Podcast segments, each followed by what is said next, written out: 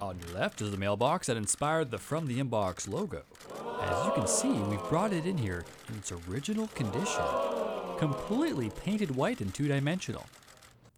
Now, if you follow me through here, you can see the desk setup that was used to record the podcast. Sometimes, if we're lucky, we're able to catch a glimpse of the host at work.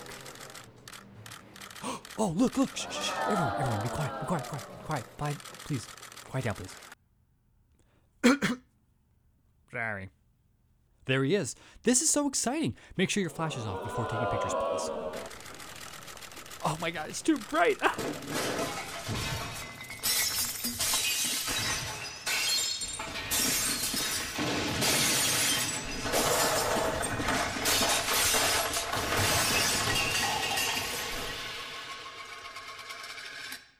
So, anyway, that's why this podcast is a day late. I know it's supposed to come out earlier on Tuesdays, but here we are. Blame the tour group, okay?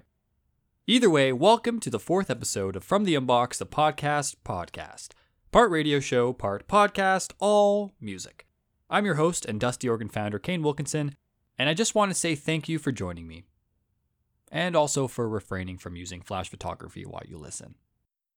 And on this week's show, I've got seven fantastic, I say this every week, I've got seven wonderful songs that I'm truly ecstatic about sharing with you, including one that will only be out Wednesday.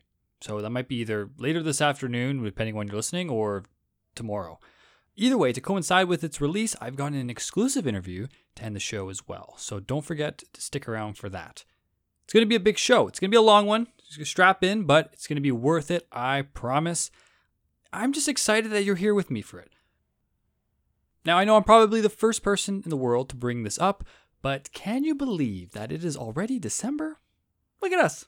Who would have thought? We made it. Crazy, I know. And this is your friendly reminder to start your holiday shopping like right now. Do it.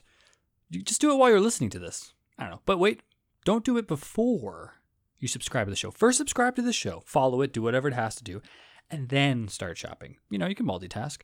And speaking of shopping, if you want to get a head start and you're looking for something nifty to put under the tree, head over to dustyorgan.com slash shop and see what goodies good old Cane Claus has for you. Hint, I've got toques and some sweet swag. Um, that way you can support your favorite blogger. Another hint, it's me, I'm your favorite blogger. But I'll get more details on the merch stuff later in the show. As always, you can find me on Facebook, Twitter, Instagram, and Spotify as Dusty Organ. Just follow me on one of those. It's definitely the best way to stay up to date on all the best new music. I post on those platforms every single day. Other than having dustyorgan.com as your homepage, that would probably be the best option, actually. You know what? Do that. Go do that before you do Christmas shopping. Put dustyorgan.com as your homepage. It makes the most sense. All right, I'll let you take care of all that fun stuff while I get this show started.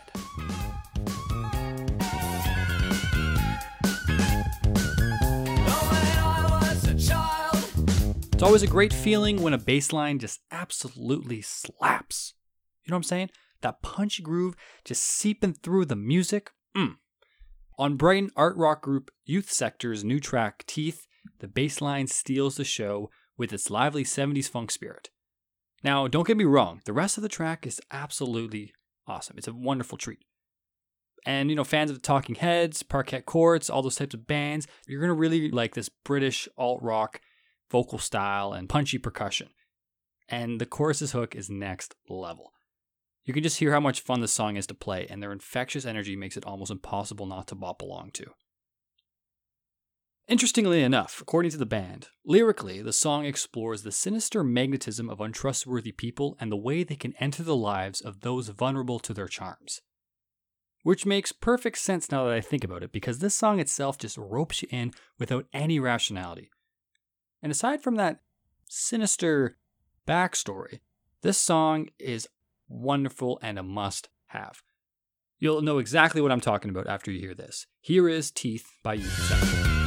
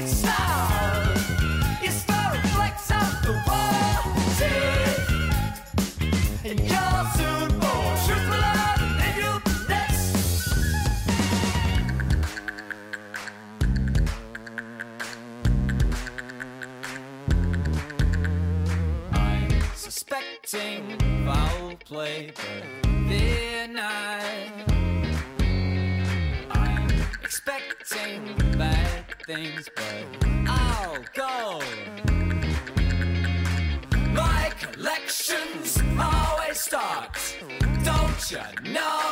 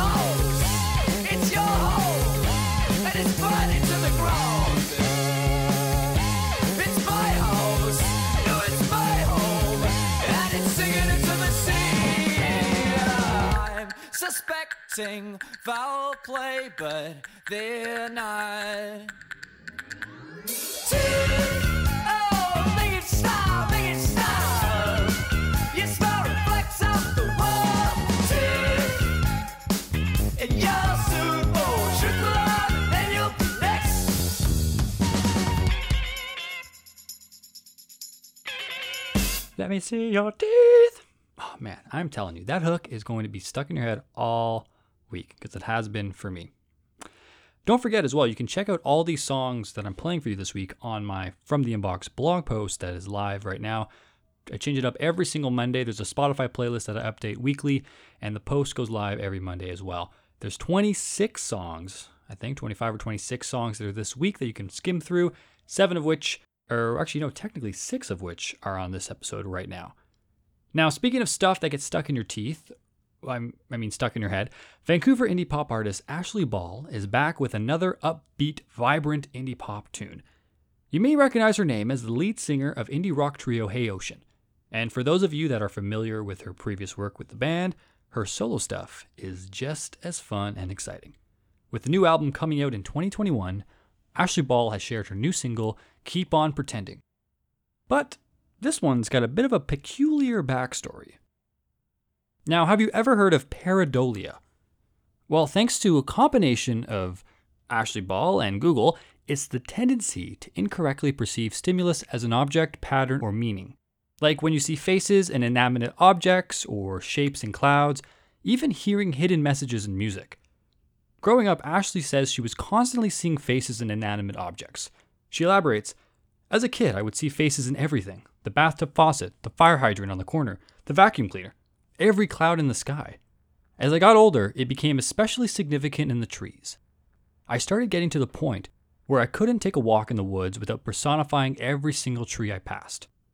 I was constantly being followed by these stumps with faces. Was I losing touch with reality? Was there a deeper meaning in hand? I like to think, personally, that maybe she was just Snow White running through the forest in the original 1937 animated film. If you know, you know. Like I just mentioned, if you head over to the From the Inbox blog post that's up for November 30th, you can check out the music video for Keep On Pretending. which features animated faces on trees following her around the forest. It's actually not as creepy as it sounds, I promise. It's actually very colorful and free spirited, which is a fitting description for Ashleigh as well. Now, without further ado, here is Keep On Pretending from Ashleigh Ball. things, faces, they're in the trees, and it seems that they're staring right at me. Those eyes, man, they're open so wide, and I'm totally freaked out that someone would catch me. I'm finding faces and inanimate objects. I'm totally obsessed. Nobody's asking why. I'm looking back, and you wouldn't believe what I see in those trees, man. I need some relief, yeah. Keep on pretending that it doesn't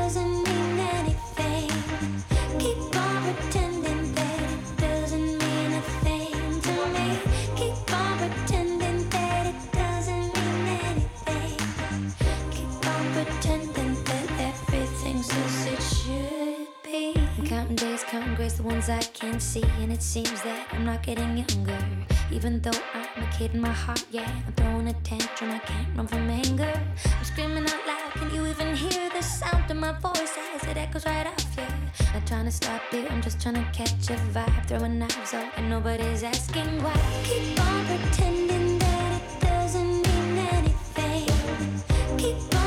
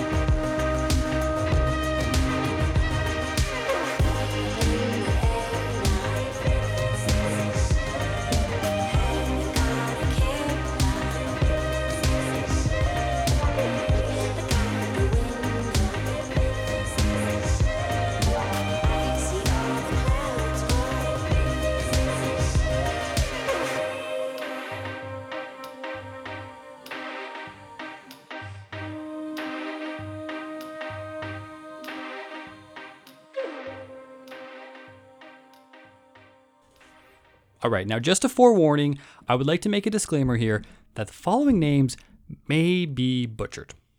I apologize in advance. Norwegian producer and multi instrumentalist Lokoi has quietly become one of 2020's most exciting artists.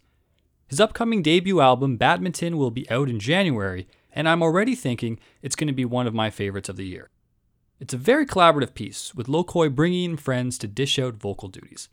You might have heard the track Both Eyes a couple weeks ago featuring Safario. That was in a different from the Inbox Roundup.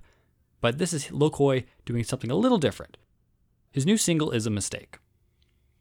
That's the title. Not that it was a bad idea or anything. Featuring Norwegian vocalist, I apologize, Emily Ørstebø. Sorry. Uh, a Mistake is a wonderfully fuzzy, poppy bedroom punk track about the ebb and flow of relationships. If you've been following some of Mura Masa's newer stuff or the glow up of Clairo, then you'll find a nice sweet spot for this one. I've been listening to it all week. I had an article written about it. It's on the From the Inbox. Now it's on this playlist. I can't stop listening to this. No regrets. Here is a mistake. still a little weird to say, from Lokoi and Emily Oostebø.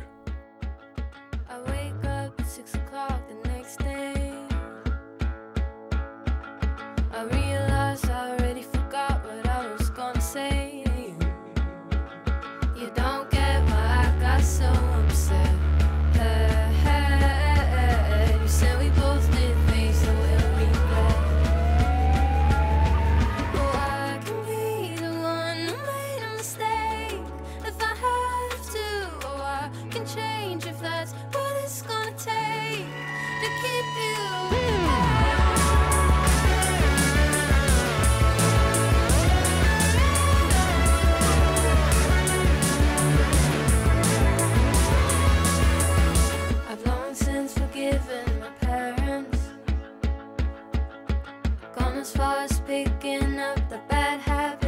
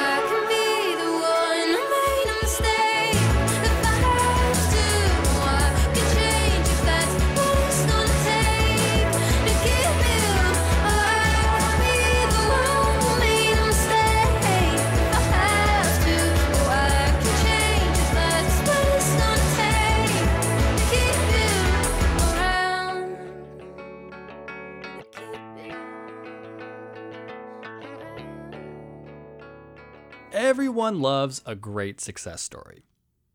Now, the following story might not be about somebody making millions. You know, I guess it depends on your description of success. But I think in the case of UK power punk act Beach Riot, the success is the band existing in the first place. Vocalist and guitarist Cami Menditigui left her home country of Argentina at 18 in hopes of starting her own band. That is a bold move, Cotton. Let's see how this plays out. Considering she lived on a remote horse farm, she had to raise funds to make the dream a reality. So, what did she do? She did what any smart person would do betting on horse races. I'm not making this up. At least, you know, she grew up with horses, so she knew what she was getting herself into, I guess. Either way, she made some winnings, flew to London, and at a show, happened to meet her bandmate, Rory O'Connor.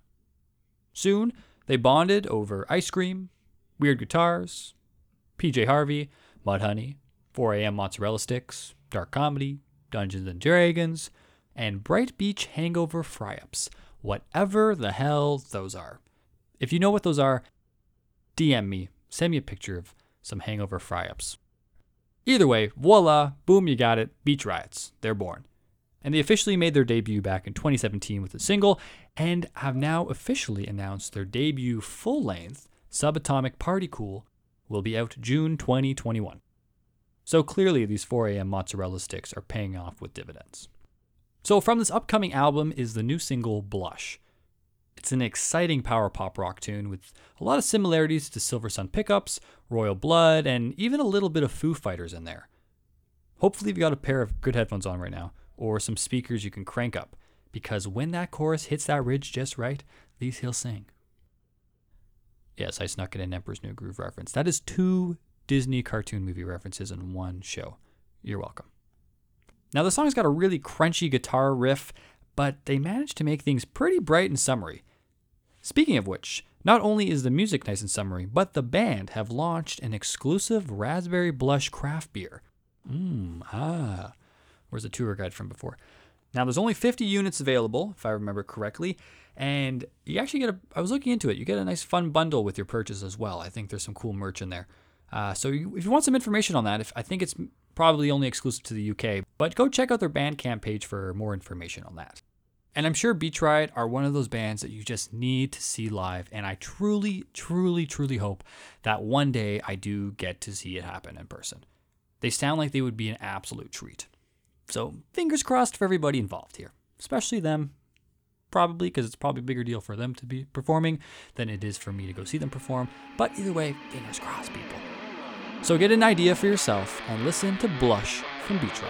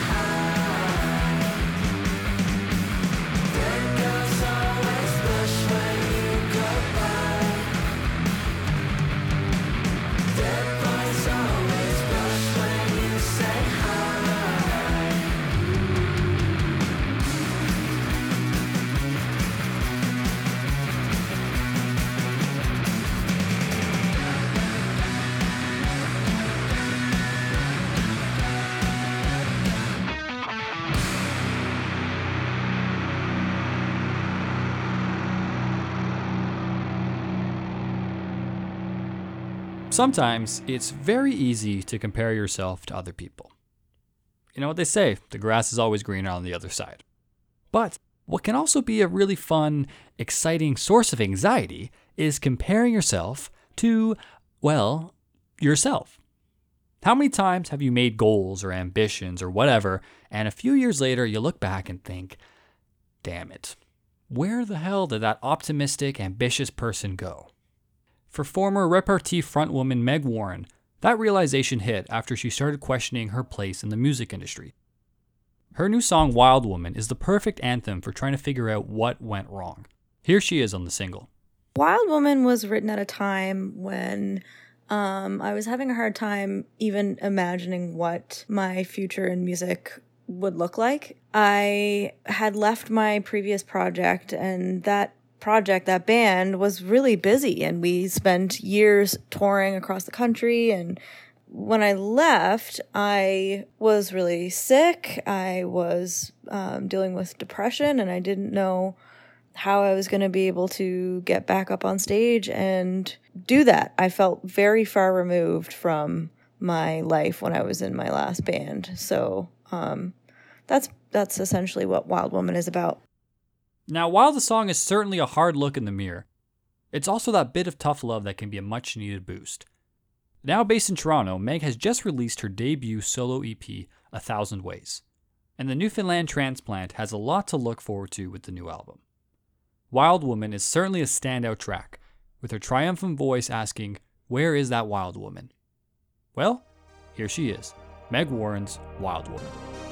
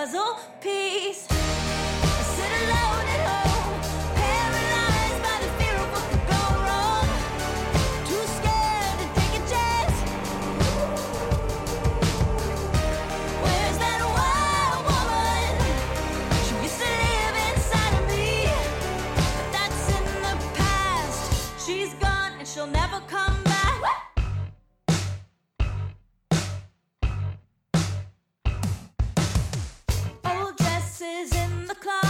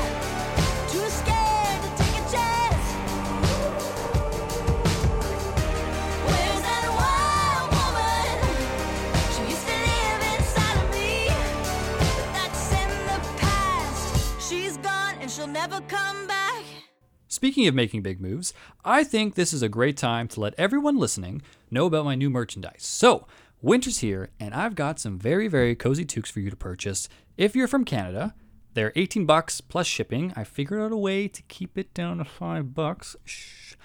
Uh, I've got black or dark gray. And uh, if you'd like to be an even bigger supporter, there's a really fun winter bundle option, which includes a toque of your choice, plus some stickers, buttons, coasters, you know, the fun small swag stuff, and a secret code for an exclusive item that only the truest of the true can find out about. If you get a winter bundle and you share what that thing is with somebody who does not have a winter bundle, I swear to God. Anyways, yeah, head over to dustyorgan.com slash shop to find out all about that. There's also some smaller options too if you want to just support and, you know, I don't want to say donate, but donate to the website to keep it alive and healthy.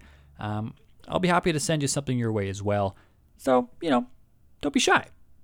Now, if you'd like to support me but don't want to empty your pockets, that's fine. I get it. This is a weird year. I'm only slightly offended.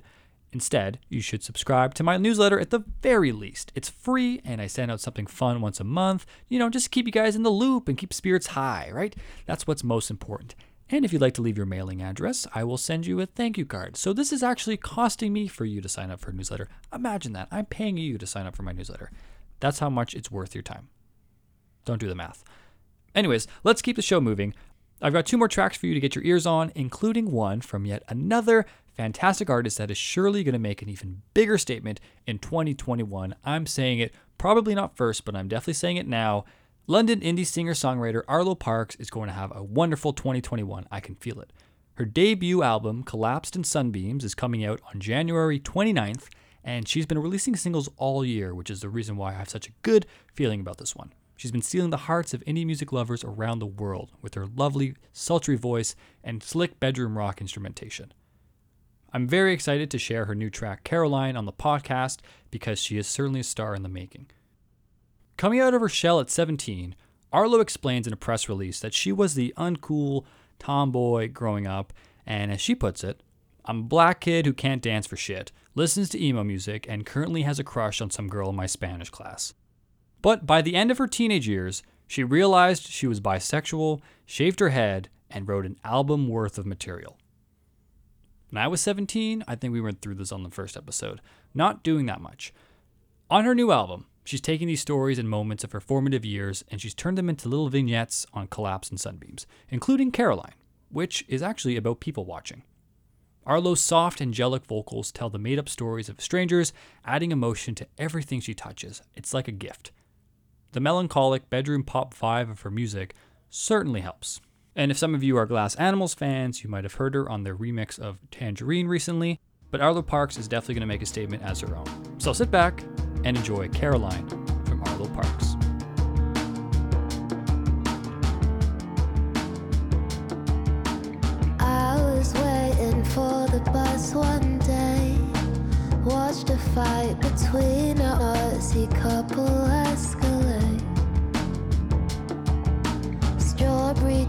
Flushed with defeated rage. Then he spilled his coffee as he frantically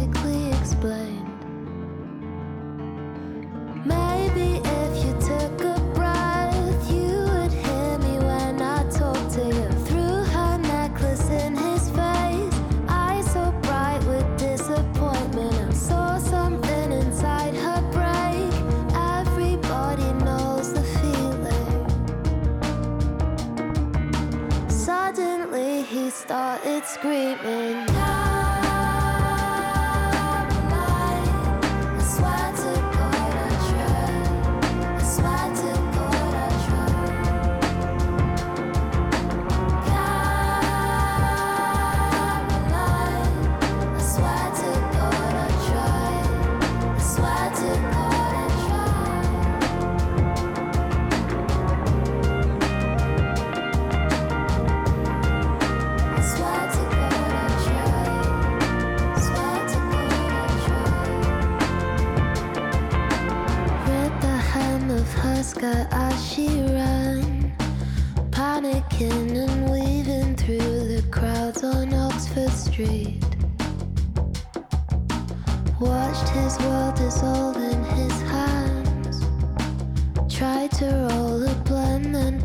His head between his knees.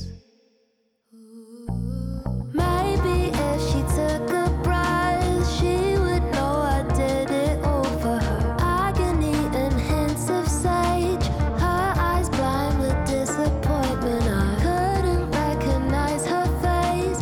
Shards of glass live in this feeling. Have to somehow stop her leaving.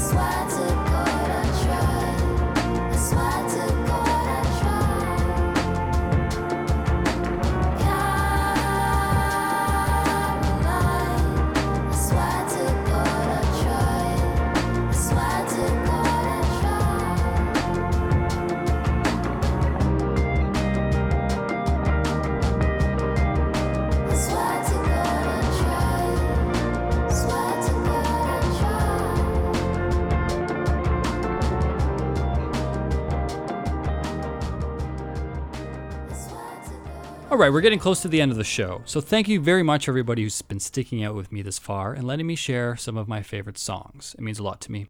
I'm not exaggerating when I say that I'm running on less than five hours of sleep, trying to bring this all this together, making sure you get all the best new music as soon as possible. If you made it this deep into the episode, then you deserve to know that I appreciate you. Thank you. Sorry. uh, without getting too sentimental, don't forget to follow and subscribe to the podcast on whatever platform you are using. As well, find me on social media at Dusty Organ and tell all your friends because that's how stuff goes viral, I think, right? I don't know. Make it happen.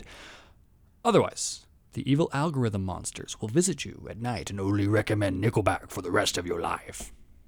Now, who would want that? Imagine just getting one playlist of just Nickelback for the rest of your life. Like, they've got some good songs, don't get me wrong, but like, you don't want that cursed now, do you? Avoid the algorithm. That's all I'm saying. Now, with all that witchery out of the way, this last artist has quite a story to tell. Kingston based singer songwriter Michael C. Duguay was writing and performing music up until 2011, when his life had been taken over by alcoholism, mental illness, and homelessness. He spent the following eight years away from music, but eventually found his way back in 2019. He recently put out a new album, The Winter of Our Discotheque, back in September, and now as a follow up, he's putting out its sister album, The Winter of Our Discotheque Reprise, which is out this Friday, December 4th. Featuring a handful of remixes, covers, and collaborations from friends over the last year and a half, this companion album is more than just a do over. One of the new singles, Leave Me If You Love Me, is remixed by Guelph electropop duo Brave Moon, and that song is coming out tomorrow, Wednesday, December 2nd. But because you are a lovely listener to the From the Inbox podcast, we've got an exclusive first listen here right now for you. But before I do play it for you, I sat down with Michael over Zoom last week to chat about his new album and his return to music. It's a very inspiring story, and I really hope you enjoy this interview. Take a listen. I'm Michael C. Um, I'm a songwriter and artist and performer, um, currently based in the Kingston area of central Ontario. I'm originally from Peterborough, Ontario, and I'm really happy to be here today. Right on. So, how does it feel to have you know be putting out new music in 2020?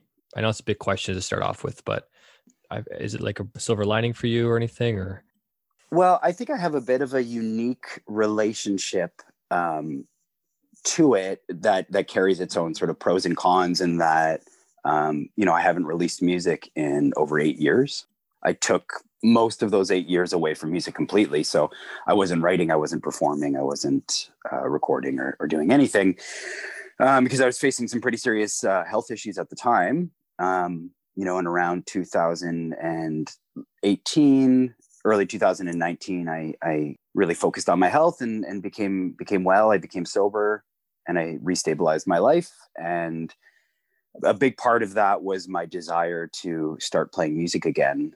I had a pretty pretty serious um, addiction to to pharmaceutical medication and alcohol, um, and some pretty serious mental illness going on. And so when when I took most of that time away, I was you know I was really just sort of scrambling, um, trying to take care of that to the best of my ability, um, which a lot of a lot of the time meant just sort of enabling those those things. And then uh, started playing music again a bit during 2018, but I was still using and still struggling with my health, and I um, reached a point where it was pretty clear that I was not going to be able to play music and drink and do drugs at the same time. That it was really going to be one or the other. Um, so I, uh, you know, I'm here today. So obviously, I chose the music route.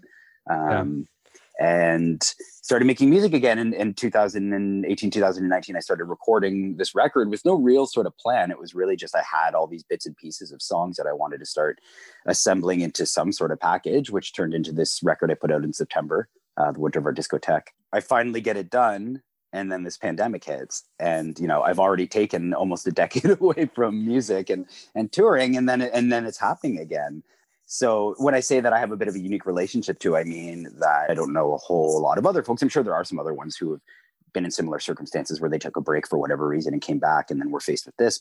So on one hand, it felt sort of unfair when I got, you know, sort of upset and selfish about it in like in March for, you know, a couple hours and then had to remind myself that I'm not the most important person in the world. Um, Yeah. But on the other hand, I'm sort of prepared for it. I've taken so much time away that it's, you know, this is just sort of an extension of that. But the difference is now I'm healthy.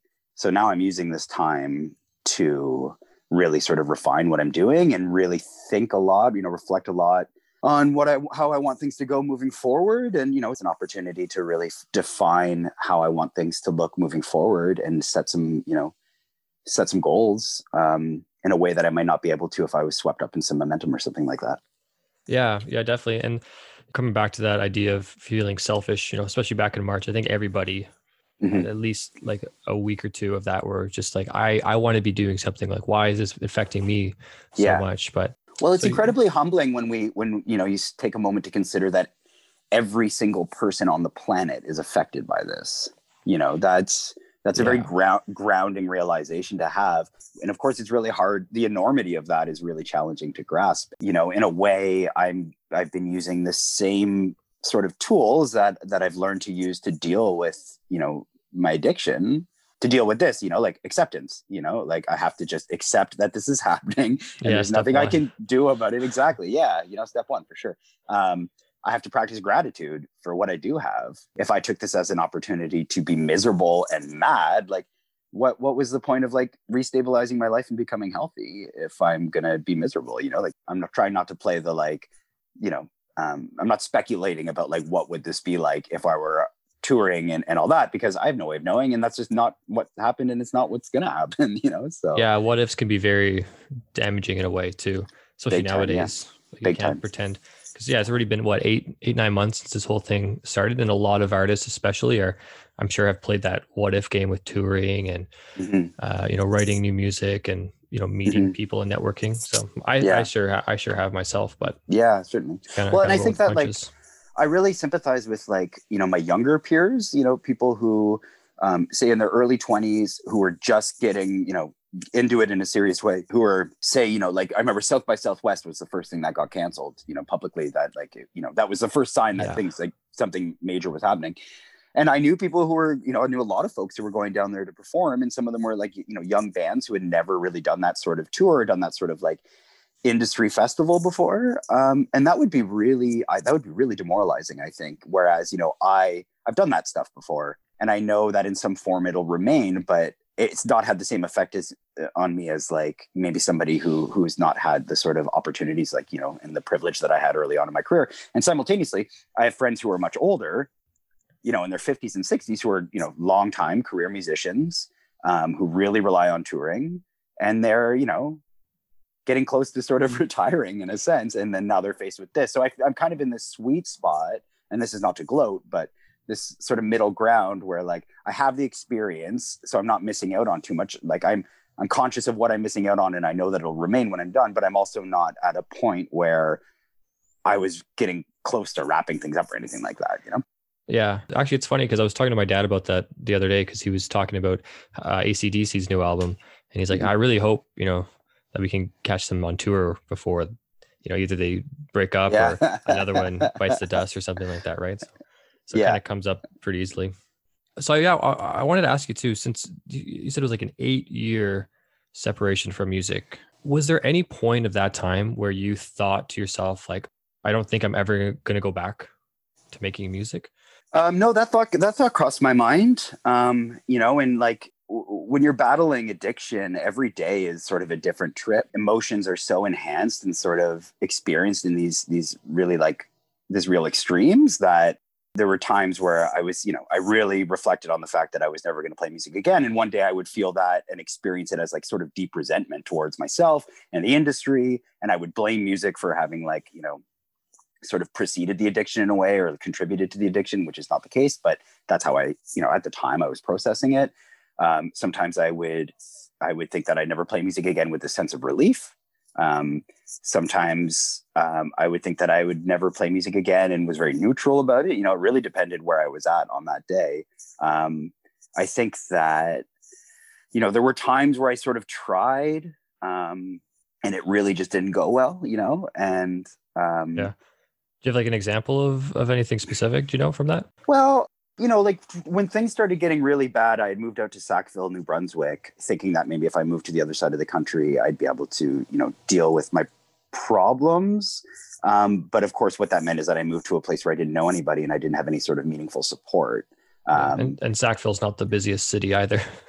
no, it's not. It's not at all. I mean, it's a university town, but um, and there were there were tons of good people there, but like you know, I got there and sort of immediately just imploded, right? And so people very very rightfully and reasonably, you know, didn't really necessarily want to have a lot to do with me um, because I was just sort of a bull in a in a china shop and a bull that was a total stranger, right? Um, and you know, so I started writing songs a bit at that time. I'd I'd put out the like when I moved there. So I recorded a record in Peterborough in like 2010, and then I moved to Sackville and put it out in Sackville, which was sort of a strange choice, like with a different band, a really good band, some really great players from Sackville. And then things sort of immediately started imploding, and I thought um, I could keep writing. And I look back, I actually found an old Dropbox folder with like the songs I wrote at that time um, and they're they're quite bad. Like they're not very good songs, you know. I was gonna Um, ask, did any of them make it onto the new record? But I, I guess not. Eh? One of them, no, one of them One of did. Yeah. one Oh, of them okay. did, Yeah. Yeah. And I mean, like, I'm not saying they were all bad, but like when I say bad, I mean like they were coming from a place of like anger and fear and frustration and desperate, like desperation to try to like continue, you know, perpetuating this career that was just sort of like, you know, from the outside, pretty clearly not um, a good idea at that time and that I wasn't capable of. And so I was writing, you know, sort of like angry songs, and I don't want to put angry songs out into the world. And I'm really, I'm really glad that I didn't have the support at the time to put them out in any sort of way, in any sort of meaningful way, or, or you know, record them and do anything with them because um, they uh, they don't represent the sort of person I actually am, the sort of artist that I actually am. You know, so that that, that would be one example. Around 2015, I wound up living in Port Hope, and you know, I was a mess. I was homeless. Like I like things like I didn't have anything, you know, I didn't own an instrument, but I had some buddies there who were musicians who, you know, really, who really care about me and love me and, and, and, you know, historically really loved and supported my, my work as a writer and a performer. And we put a band together and started doing a weekly at this, at this bar, but like I had no business being in a bar, you know, and it was this really like complicated thing where my bandmates like behind my back, and I, I totally uh, respect why they did this at the time, but went to like the management of this bar and were like, please don't ever serve this guy any drinks, Yeah. you know?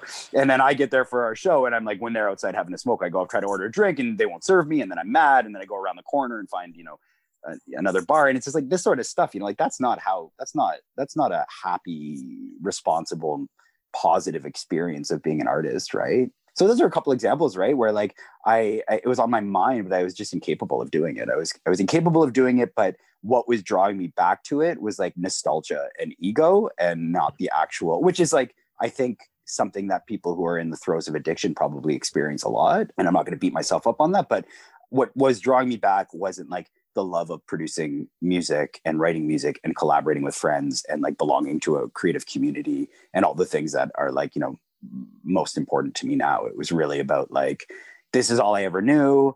This is all that ever made me happy. So maybe if I try to do it, it'll it'll make me happy. But I just kept on blowing it and blowing it, and uh, and then uh, you know after that time, I just I stopped completely.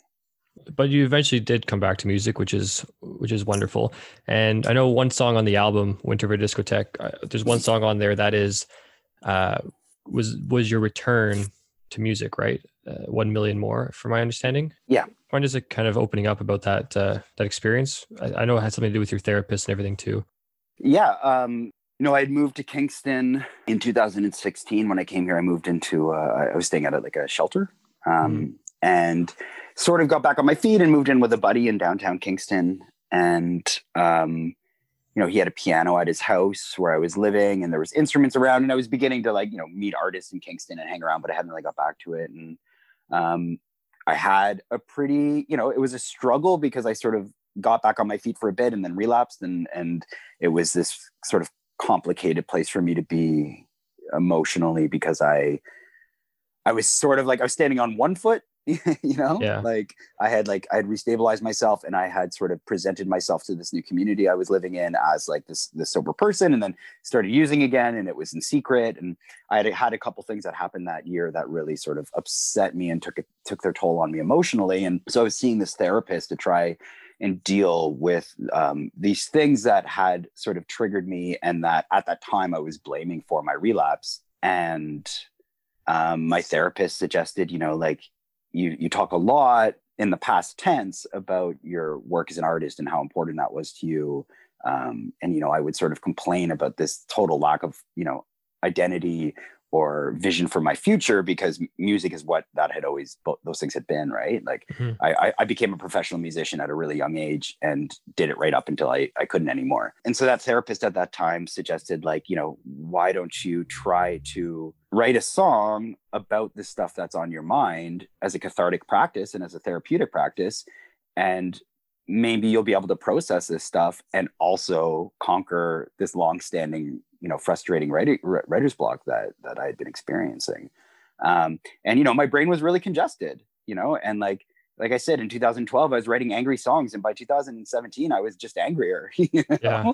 five years of you know pretty traumatic stuff happen happen and you know i did i did what he it was like you know my homework for therapy and i did exactly what he, he encouraged me to do and it just sort of opened the floodgates you know and that song turned into you know i sort of told the story of what had happened to me but ended it you know the writing the song ends with me sort of you know proclaiming a commitment to my my work as an artist um, and to my health and to myself you know uh, and protecting my my sobriety. And that was a huge step in the right direction. I mean i didn't immediately get sober at that time but um, it definitely began to like point the compass back towards my north star you know Yeah. Yeah. It's such a, it's, it, it really stood out on the album as such like a strong, very poignant piece. And then to know the backstory of it too is just adds to it. I find really tremendous thing for sure. well i appreciate that you you, you uh, sat with it and, and feel that way Yeah, it was great. And now, so this next, you know, next chapter of Winter of Our Discotheque is the new uh, Reprise, uh, which is a nice collaborative album. So, like, what what kind of inspired this new extra project? Yeah, I mean, it was, you know, the the Winter of Our Discotheque record unfolded really organically. You know, like I said, it, it, I didn't really have a, like a quote unquote product in mind when I started recording it. It was really just to get in a studio and start getting my brain back into into thinking like, you know, a, a producer and a songwriter. And when I started, you know, playing music again in 2018, um, I found myself around a lot of new musicians over the course of like al- almost a decade. There's a lot of new players on the scene, right? And I found myself, you know, of course, I still had some relationships with some people that I had worked with, you know, in my late teens and early 20s, and you know, some people that I that I'm, you know, remain very good friends and, and, and collaborators with. But I just started meeting so many people, and I got signed to a label out of Ottawa called So Sorry Records. Um, Okay, yeah, and- I've, I've heard of them. Yeah, well, it's funny. I mean, we haven't acknowledged this in this interview yet, but you and I have met in person once. Um, yes, yes. Yeah, in, Back in, Kingston 2018. Yeah. In 2018, yeah, and so that was that's really interesting when I re- when I put it together that you that we had met that time and, and remembered who you were. Like that was how- sort of the weekend that changed my life. Oh, really? Um, that I was yeah, that- because what had happened was, you know, that you were you were in town for the for the uh, Fr- Fringe Theater Festival, and yeah. was So I guess some context is that uh, Yeah. myself and then a good friend of mine, we put a show together, like a theater a live cooking show, actually, for this uh, Kingston Fringe Festival. And then Michael was there. I I don't remember exactly your role, but I remember you were there like a whole week, just part of the festivities and you know, Mhm. and just kind of being there to help people and celebrate, you know, live theater, which is cool. hmm Yeah. So my involvement was that I was a volunteer and I was a um, I was a billet. Oh, right. Um, Yeah. Yeah. So Mariah Horner, who's a dear friend of mine who was running that that theater festival at the time, um, and probably still should be, she. um That's, that's she- a different thing. that's a different thing yeah she um she had asked me if i wanted to billet this really cool artist from from ottawa and and my immediate response was no i just wasn't up for it. And and the fact of the matter is i wasn't up for it because i was still really struggling. Like i was trying really hard to stay sober but relapsing kind of all the time. And i didn't want to bring somebody into my house and potentially expose them to that. But then mariah kind of you know doubled down and said you know you'll really get along with this person. Um, their their work is incredible um, and I think that they would really like you, and you would really like them. And that person was Madeline Hall, who's a, a theater artist from Yes. from Ottawa, So and, you know, talented. Yeah. yeah, one of the one of the nation's best for sure. And um, so Madeline and I immediately, just immediately clicked. We like just right away really really got along. And her partner Julian came to town as well.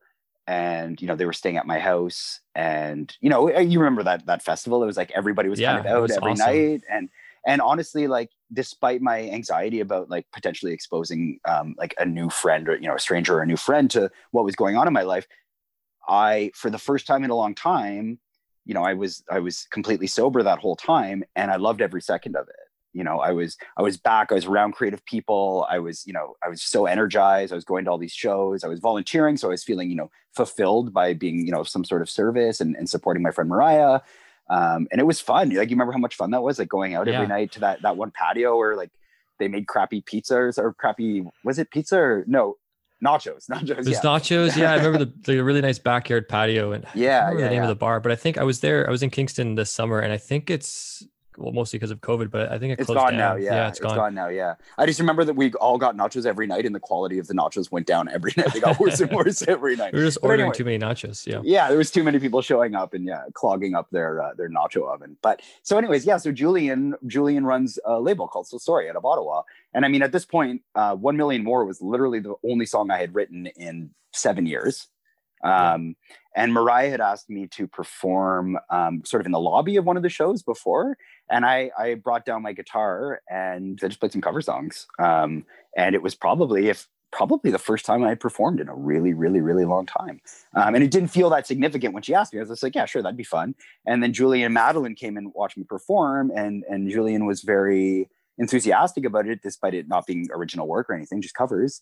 And then one thing led to another, and and as they were leaving, you know, Julian said, you know, I run this little label. Maybe we could talk about that sometime. And I followed up, and then I got signed to, to So Sorry out of that, and that completely, completely shifted um, my path in life. Uh, you know, it was uh, it was a pretty pivotal experience for me um, as a person and as an artist. So I start I started, you know, uh, obviously getting signed to the label committed me to making a record.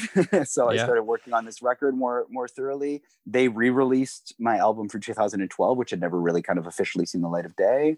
Um, Julian and Madeline and I um, traveled to the Yukon together and did a series of shows up there with other artists who were on So Sorry. They became really important people in my life for a while. Julian remains a really important person in my life now.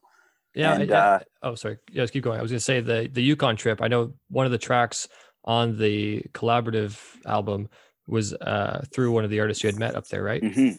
Yeah, so that's a perfect example. Actually, that's a perfect example of how this thing came about. So, you know, I started touring again, and like I love meeting new artists, and I love talking about collaboration. I'm sort of a compulsive collaborator. You know, like Yeah. um, when I meet somebody and I really vibe with them, like right away I start thinking like, you know, how could I contribute to their work, or or vice versa, or how could we, you know, that sort of thing. And so the people who appear on this this reprise compilation, which is a collection of you know remixes and interpretations and covers of of each song off of my record, the Winter Discotheque, with the exception of the the band who performs um, One Million More, which is a band out of Toronto uh, called Joyful Joyful, who are this incredible drony like sacred music uh, project, um, who are really old friends of mine. Cormac from Joyful Joyful is one of my my oldest friends and collaborators.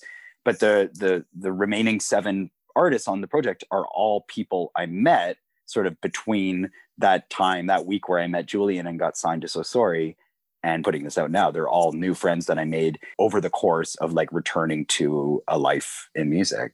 And that wasn't intentional. It wasn't until I was talking to my publicist about like how are we going to present this to the world and explained it to her. She's like, wow, that's like, you know, that's the story. That's the narrative, right? Is Yeah. that you you didn't know any of these people with the exception of one, you know, one one performer and you met all of them only like through returning to music. And so again, this wasn't intentional, but you know, the Winter of Our Discotheque is a record that very much deals with themes of loneliness and and isolation and sort of like aspiring to return to some sort of community. And then this reprise compilation is very much a celebration of that having happened. And so it was one of those things where like when it's once it was done and I sort of had somebody have to like, you know, look at it and frame it that way to me, it, it really does sort of make me quite emotional because it's um it is that. It's like it's a testament not to anything that I've done, but just to like in a in a general way, sort of like the really interesting and fascinating and powerful web of relationships that you know are born out of um, you know a life uh, you know lived in, in in music and creativity. But also i think it gestures to the tremendous support that that i've had um, and sort of the the all the incredible artists who are working right now in the canadian music landscape. And a lot of these things also were produced during covid as well. Um, and i think in a way it's it's an interesting sort of example of how artists are continuing to form and strengthen relationships during this time. Yeah, and it's it is really is like a Canadian project because I know it's not just you know Ontarians, you know from Toronto or Kingston helping you out. Like there's musicians on there from you know the Yukon, I think Montreal. Uh, was there from someone from BC or Alberta as well too? I think.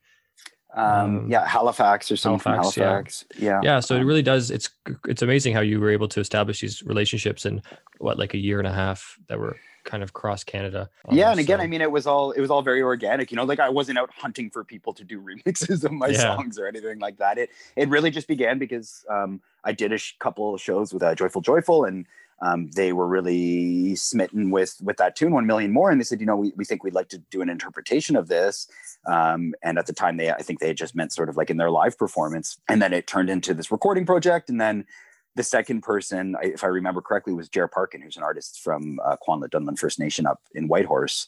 And um, we met backstage at a show in, in Whitehorse and just hit it off and became friends. And, and I was back up there again last year and we were working on another project. And it just sort of organically spelled out that, you know, I said, you know, I've got one band doing this thing. Like, are you interested in, in doing one as well? And then I, I can't even remember what came next. It was just like all of a sudden I like had this whole thing in front of me and, and we decided to do something with it. Yeah, that's awesome. And actually, uh, Jeremy's is probably my favorite of the of the remixes. I think it's Candy Store. Is that the one he did? Yeah, yeah. Yeah, I mean, that one Jer- really Jer- stuck out. Jeremy is a magic wizard. Like he is, he is just the most talented. You know, I mean, all those all those people are, are extremely talented, but Jeremy is a uniquely talented artist. I've been in studio with him, and he he's an interesting collaborator because you know I I you know as I was complaining about my sore back when before we Yeah. started taping, like I'm getting a bit older, and Jeremy is you know you know he's he's 11 or 12 years younger than me and came up in a very different sort of um, world of music production and so he he just has this completely different perspective than what I have. So we really have to sort of connect on this conceptual level. And we when when we connect on the conceptual level, then his practice of producing and performing is so different than mine. And it brings this whole new layer to to my projects. And hopefully moving forward, we're collaborating on all sorts of projects. But I'm just I'm just in awe of the work that he does. And I mean that so sincerely. You know, I'm not I'm not just blowing smoke. And you know, each person who contributed to the reprise project is an artist that I have so much admiration and so much respect for. And that is, um, you know, really for me, deeply fulfilling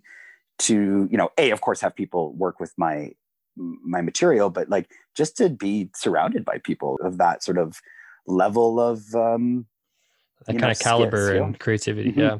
yeah, yeah. And I also wanted to, you know, bring to light too, like you're saying how uh, this collaborative project, like a lot of musicians, especially now with COVID, are making sure to establish like very unified relationships and Mhm. uh, and things like that. And uh, I also I think this kind of touches in on your story as well as how important that is, especially during these times, on people's, especially artists, their mental health and uh, just remaining, you know, strong about everything. And Mhm. um, has that helped you? I guess kind of getting back to music, finding those that community relationship. Has that kind of made you, you know, stronger mentally? Is that is that something? That's, I mean, that's been 100% of it, you know? Um, I don't take a whole ton of credit for, um, you know, my, well, and for my well-being in a way, you know, like I, I guess I made that first move.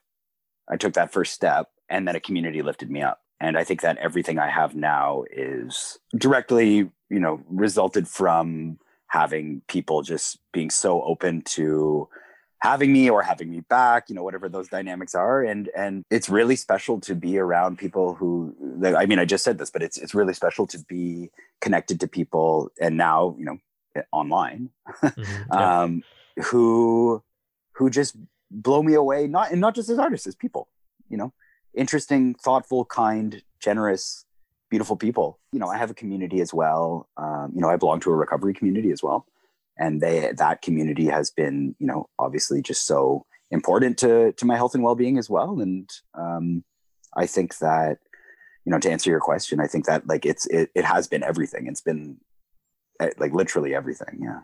Yeah, that's like a nice note to to finish on. Is you know how important it is to have a, a pack with you, especially as a musician. So hmm You know, I would love to direct people um, towards the, um, you know, all of the artists who appear on that um, on that compilation to check out their all their respective recordings and um, you know their the, their other projects and to support those. And also would like to um, mention that we're releasing the full compilation next Friday, which is a Bandcamp day. And Oh, it'll yeah, be good. it'll be it'll be available on Bandcamp and when it's first for sale, all the all the proceeds are going to be going to the Encampment Support Network in Toronto, which is an organization that is doing everything they can without resources from the city of Toronto directly to um, house house people during this this public health crisis and with winter setting in. And uh, so I would love, um, you know, if people do have an interest in in supporting this project, if if um, they wanted to purchase it on that day um, in, in order for um, you know to be able to donate as much as much as we can to that extremely important cause and the really important work that those people are doing. Oh, that's great. Okay, yeah, I, yeah, I totally forgot about that. That's awesome. Um, well, then, so the new companion project, Winter of Our Discotheque Reprise, will be out on Friday, December fourth, like you mentioned. Uh, thank you so much for, I guess, sitting down with me virtually, Michael. This Mhm. is- My pleasure, this is man. Yeah. Wonderful. Well, that was fun. Now, don't forget, The Winter of Our Discotheque Reprise is out December 4th, and that was Michael C. Duguay. Now, I'm not going to blabber on too much more. I think that covered it pretty well. Here is Leave Me If You Love Me, redone by Brave Moon, originally performed by Michael C. Duguay.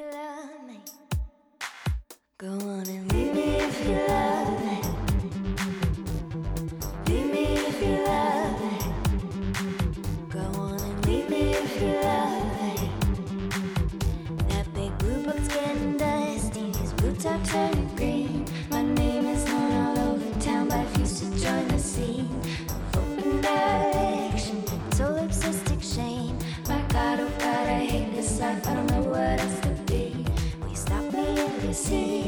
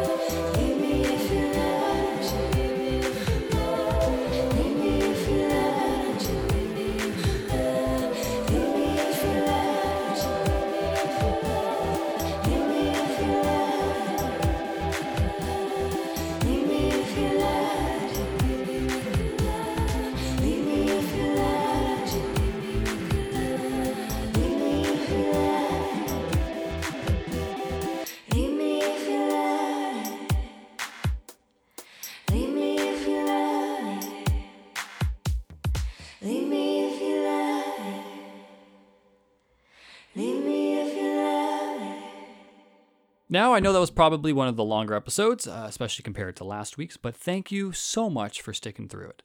There's just so much new music to go around. I just want to share it all with you guys. You know, I just want to wrap you up in a blanket like a little cocoon and shove it down your throats. Now, if you have a chance, please rate and review the show, um, aggressive cuddling aside, and more importantly, let me know if you really enjoyed a song I featured. Just tag me in something, just even DM me, I don't care. I want to hear from you. I love knowing that your ears are picking up on some of the exciting new artists, so don't be shy, I'm certainly not. Now, as a quick recap, don't forget merch, newsletter, Christmas shopping, and oh, playlists. Don't forget my playlist. My starting lineup playlist is up there on Spotify. I added some new songs this week, and uh, I got a bunch of different genres going as well: hip hop, punk, metal, R&B, electronic, whatever you guys want to listen to. I've got a playlist for you of all new releases. So go exploring. It's snowing out here in Toronto. What else are you going to do? Huh? Exactly. Go explore my website, dustyorgan.com. I'm Kane Wilkinson, and thank you so much for listening to the From the Inbox podcast. I'm not good at goodbye, so goodbye. For